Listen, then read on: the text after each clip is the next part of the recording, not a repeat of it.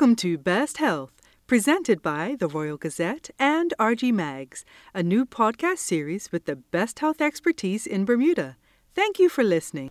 This is Dr. Stanley James. Welcome back to Let's Just Kiss and Say Goodbye. I remember walking into the third room at the Kettering Medical Center in Dayton, Ohio. I'll never forget the sight. She lay there, fluorescent green, eyes sunken in the back of her head, with pale silver hair falling over her once beautiful brow. I could see the blue veins along the side of her temples and she tried to put on some lipstick on lips that were faded away. She had missed many spots. She was trembling. Oh, she was trembling, but her, her yellow fluorescent skin, I cannot forget. Forty-eight years old.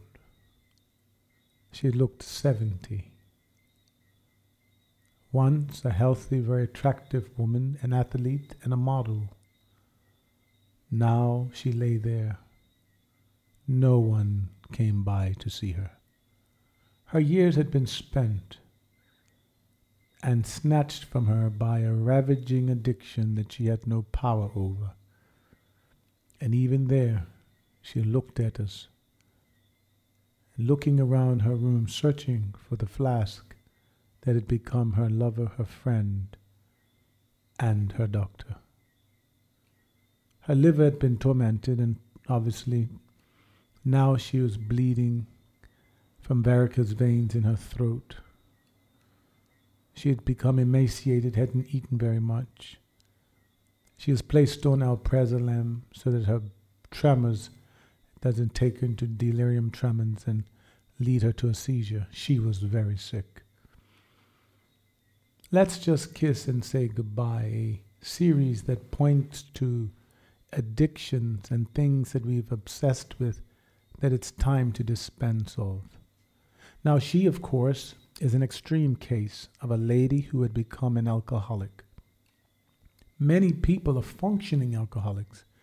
While they may not be on the third or the fifth floor of a hospital, they may not be fluorescent yellow. Many of them are just resting in peace died prematurely because they got hold of something that would not let them go. The devastation of addictions can lead to heart disease for alcohol, for some lung cancer for nicotine. But there are other addictions that are a lot more acceptable. Things that we do, we just don't realize that we're addicted to them, or we dare not admit that we are. And though we're not as worn up and beaten down as she was, many of us are still dysfunctional. As I pulled to her bed and the others left the room, I was the intern having to work with her. I couldn't help but to be drawn to her story. She was a beautiful woman. She pulled out pictures. And she carefully pointed to her descent. What started out as just a casual drink of a nice pretty insecure girl who drank just so that she can become comfortable with her friends. She didn't know that she was programmed differently. And while she would drink two, her friends would drink one, and she'd drink five, they'd drink two. And they'd leave and she would keep drinking. And eventually the drinking became just something she did for herself, by herself. And then She'd drink with others and then drink alone. And what started out with light drink became very strong drink. But she soon discovered that she'd often tell herself she wouldn't drink too much more, but she'd find herself at the bottom of a barrel, stammering and stumbling out of bars, not knowing how she got into her bed. And sometimes she was not in her bed alone to wake up with strangers. Addictions, some are gross and some are severe. And of course, they get condemned, and people look at you with shame. And we see a wino stumbling down the road, and so we can feel better, we push him away in our minds. whether it be the urine stained clothing that he's wearing, or his hair that is matted on his head, or a brow that has been beaten by the sun like leather with lines all in it.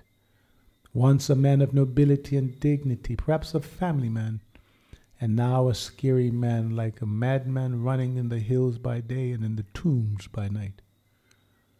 Addictions. They start out being things that are manageable. Yeah, she was telling me her story. She's a corporate executive eventually and an athlete. But then the friends wouldn't come and a bad relationship came and and she was wound up as her best friend as the bottle. And of course, she would pull herself together, but money began to lose, and then her job wasn't being able to be maintained. Not only did her husband leave, her job was gone, and money disappeared. All she had was the bottle. Now, feeling horrible because of so many assaults and insults, this bottle became her best friend. It's a place where she can go and hide, you see, and, and hide she did. Hide from herself and hide from the people that would see her wasting away. And sooner or later, she felt there's no way out. She gave up in despair. And now finding herself sitting on that floor at the Kettering Medical Center, turning yellow, liver wasted, hoping for a transplant. But they even decided we cannot give her a transplant because she's not a likely candidate to stop drinking. What makes people addicted to things anyway? Well, some people say there's a part of the brain called the limbic system. It's a reward and pleasure center that once stimulated develops circulating routes and then people it's a feedback. You just keep going and going and going because of the pleasure. But not everybody gets addicted to alcohol that drinks. It seems like some people may have a genetic predisposition to alcohol. Well alcohol is one. What about nicotine? There are people who have addictions to cigarettes, and well, some people can stop, others are chain smokers.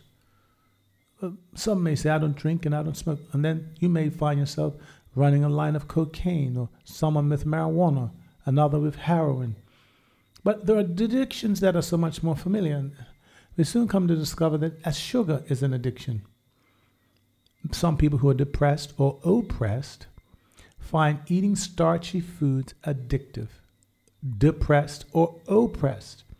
People who in abusive relationships find themselves running to comfort foods and comfort places, and you find yourself unable to break the addiction. The food becomes a friend, a rescue place.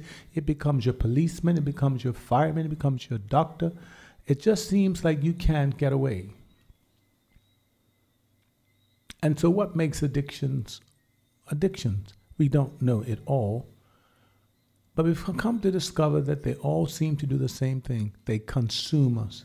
They affect our personal lives. It injures our relationships. And she said she lost her husband. She lost some friends. And she stood there and she could tell me all the details. It affects our business. She lost her job. She could tell me the details of when they gave her her pink slip and she walked out, stumbling out of that place, back into a bar to a friend the bottle. What's your friend? What's your bottle? What is the thing that seems to obsess you and take total control? The thing that you can't break free from, that secret that you have, something that you're hiding, something that you hold away, something that nobody knows. Some addictions are things that everyone askew look down upon, like perhaps alcohol when it becomes uncontrollable, or marijuana when it seems to caused you psychosis, or cocaine when it runs out your pocket out of your money, or crack when you're on the street and you find yourself searching in every nook and cranny, hoping to find a rock just to satisfy your mind, or someone else heroin, just that one more line, and you find yourself coping with substances to take their place, but you still haven't broken free from the dragon within. Oh, others is pornography well, it's acceptable in many quarters and maybe corners, and just run away from religious people, and then your pornography is acceptable. But you can't do it in front of your wife, and you can't do it in front of your husband, and and so the addiction it subsumes you, consumes you. But we dare not speak of these things. And for others, it's work. Yeah, work is a highly functioning addiction. But look in your children's eyes every day is another day that you missed. Look at your arms of your wife. They're crossed and folded, never to hold you like she used to. Perhaps one more day, just one more week, one more month. I just need to pay this bill. Addicted. And even when you don't have the commitments, you find yourself finding something to do. Well, we better choose alcohol, sugar. We need to find out how to treat them. We need to be in a place where someone understands. And, well, friends, I hope I can give you some help today. But also, not just understand, but someone who can stand over us and give us some instructions. And I hope, as a doctor, there's some insights that we can give. The next series of lectures will take us through steps to battle our addictions. That lady, as I saw her there, I met with and I would talk with her. But the first thing I noticed about her, she did not want to admit that her life was out of control. It's very fascinating. I was in Los Angeles and I went to a 12 step program, an addiction recovery program. There was a lady, she stood up. She was a Filipino lady who had come into America uh, and became adopted by an African American family living down south. She found herself uh, somewhat out of place, but she wanted to fit in. You know, many of the addictions that people get wrapped up in, it's really a displacement or trying to cope or compensate for something that just don't feel right. And she went out one night with this guy and and she enjoyed the company, but his brother came back from military. And she found herself more attracted to him. And that brother that came from the military took her out two weeks later and he introduced her to something called cocaine.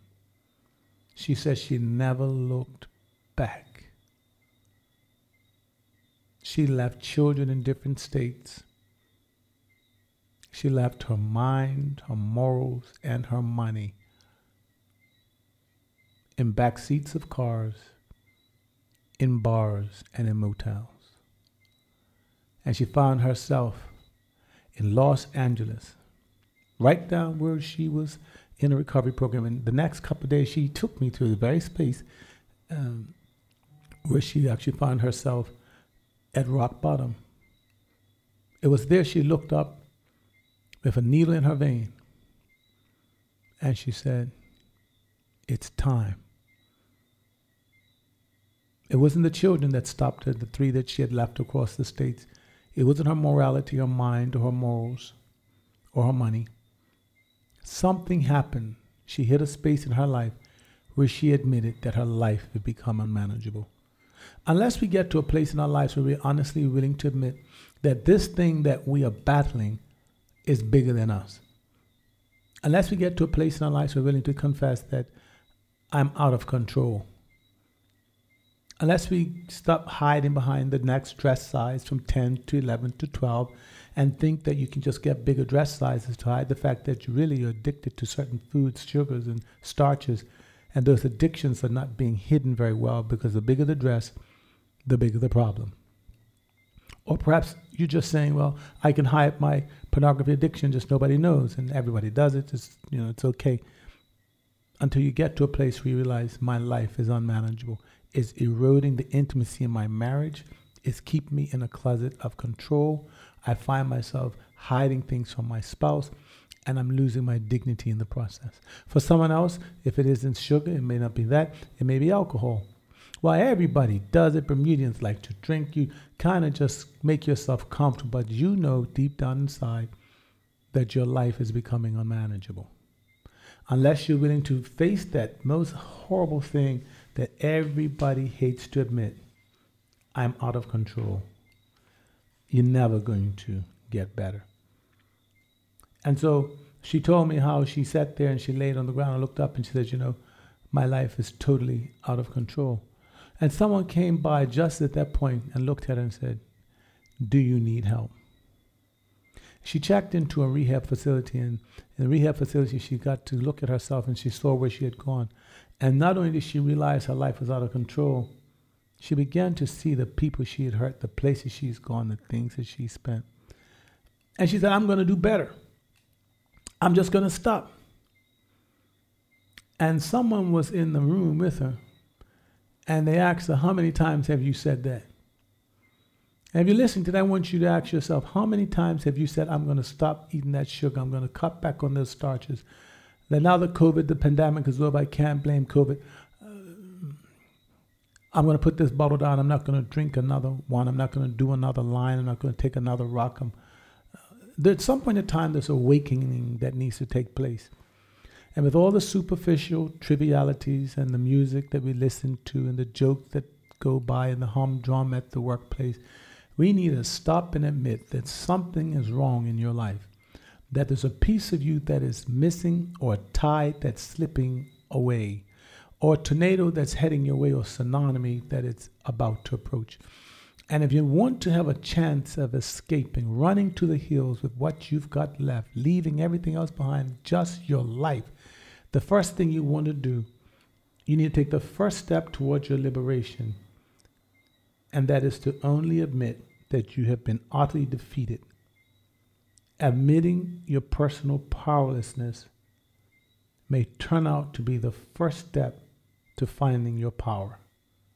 It is the bedrock for a happy and purposeful life is to admit that you're out of control. Well, she told me how that happened and she found herself in a program in Los Angeles, and I actually went to the facility. And there she stood up and boldly told this story. I was in tears as she just told the truth, nothing but the truth. And I came to realize that many people are living lies. As a matter of fact, we all have two faces the one that people see and the one that we see. And she just took off the mask and said she had come to the place where she admitted that she was totally broke, broken. And if she doesn't get some help from something bigger and better, she knew her life was about to end.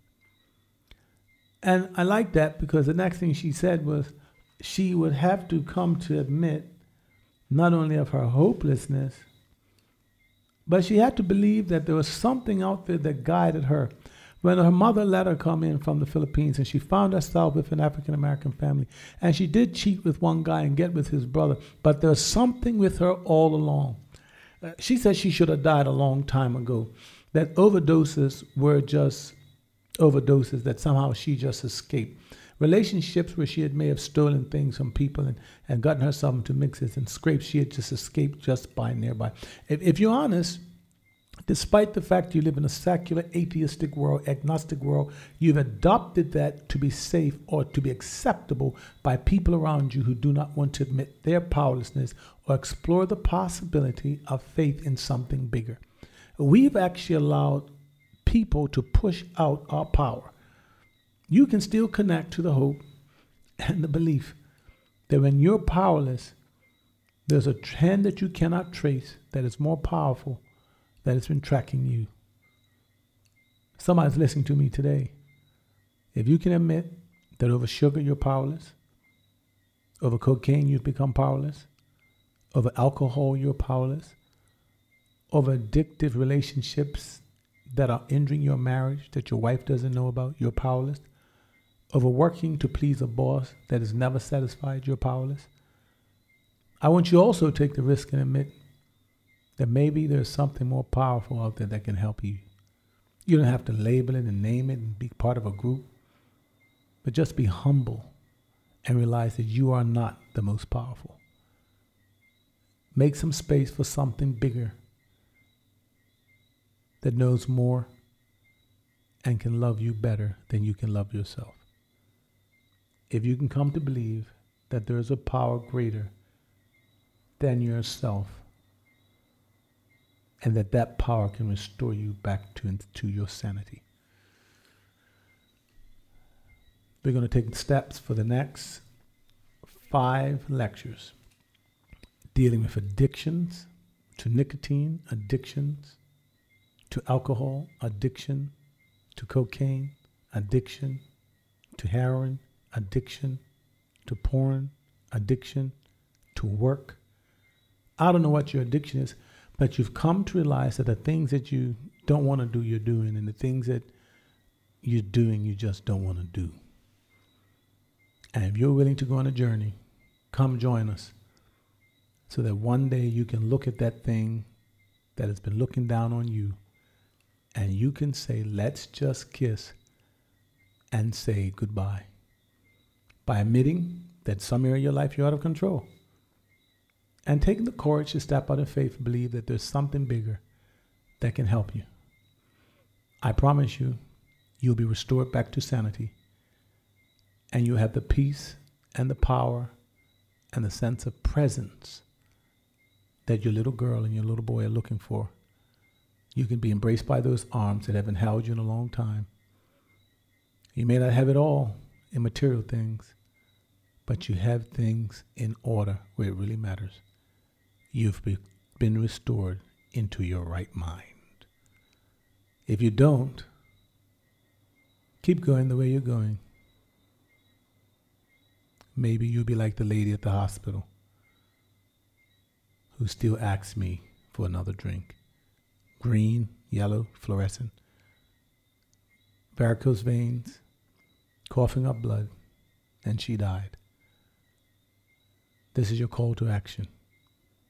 This is Dr. Stanley James. Join us, and soon you'll be able to say to your addiction, let's just kiss and say goodbye. Thank you. This episode of Best Health has been sponsored by the Phoenix Store, where your health is our priority for a better life. You have been listening to Best Health, presented by the Royal Gazette and RG Mags, a new podcast series with the best health expertise in Bermuda. Thank you for listening.